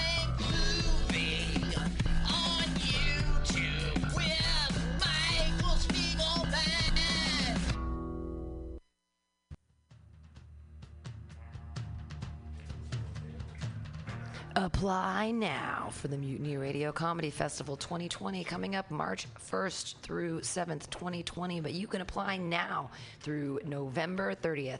50 shows in seven days, over 50 comics from all around the U.S., and you could be one of them. Go to the Mutiny Radio website, www.mutinyradio.fm. Click the apply button, pay that 20 bucks, donate to Mutiny Radio, and apply with your five minute video to the Mutiny Radio 5th Annual Comedy Festival coming up March 1st through 7th, 2020. Submissions close November 30th. Get those submissions in now.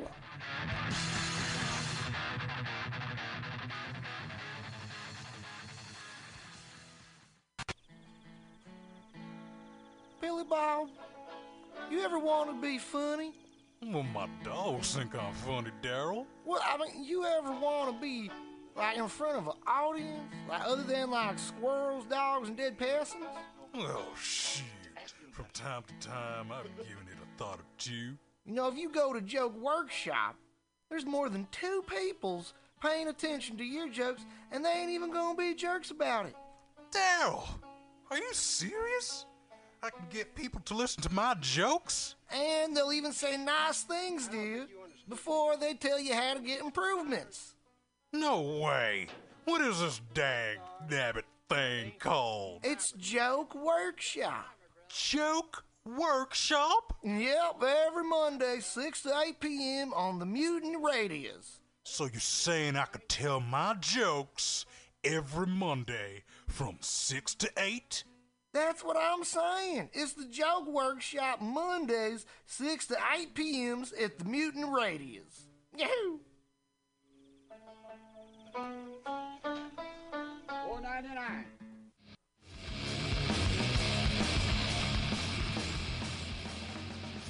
Hungry for a burger? Mutiny Radio thinks you'll find the best burger in San Francisco at Counteroffer, located inside Bender's Bar and Grill. Counteroffer's menu aims to please your drunk face. Tater tots are served daily. On Tuesday nights, Counteroffer serves specials off the Taco Bell menu, only better. You can enjoy your favorite Taco Bell item without the guilt. Counteroffer uses only fresh ingredients and never store bought shit. Special ingredients are made from scratch daily, including beans, ketchup, mustard, habanero sauce, and ranch dressing. Counteroffer even serves vegan mac and cheese. All of this great food is served 2 p.m. to 10 p.m. daily and until 11 p.m. on Wednesday, Thursday, and Friday. Counteroffer is located inside Bender's Bar and Grill at 806 South Van Ness. Be sure to tell them Mutiny sent you. Counteroffer, baby.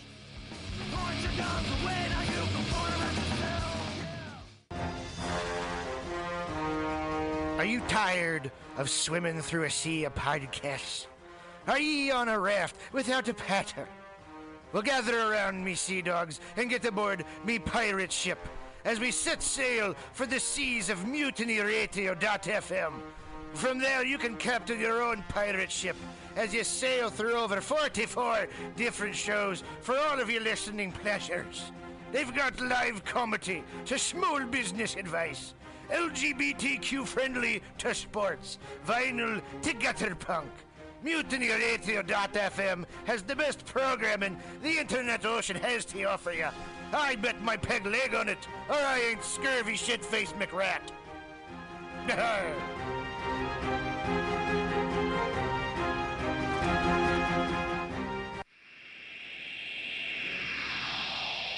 Subliminal SF visual and auditory mind control brings you the best, coolest t shirt and hoodie designs and mind bending local bands and shows at venues all over San Francisco and the Bay Area. Subliminal SF is here to destroy your sense of normalcy and plant ideas in your skull to make you cooler and a more awesome person. Check out all the badass products at subliminalsf.myshopify.com.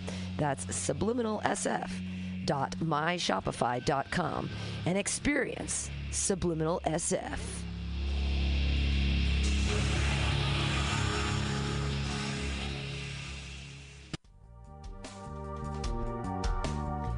Hey, you open micer in San Francisco comedy scene. Maybe you want time to do jokes. Well, this is the place to do it. Mutiny Radio. We have three open mic a week just for you. Monday's joke workshop from 6 to 8. Come and get four minutes and four minutes of commentary from your comedian peers. Come on Fridays for happy hour 6 to 8 here at Mutiny Radio. All the comics, wonderful, hilarious people in the scene. Get to know them, hang out, do a set, have it recorded here and on a podcast at mutinyradio.fm and come in on Saturdays from 4 to 6. Get long sets because no one ever shows up. So it's like stage time and people can listen. Come on by to Mutiny Radio. Get your comedy on, baby.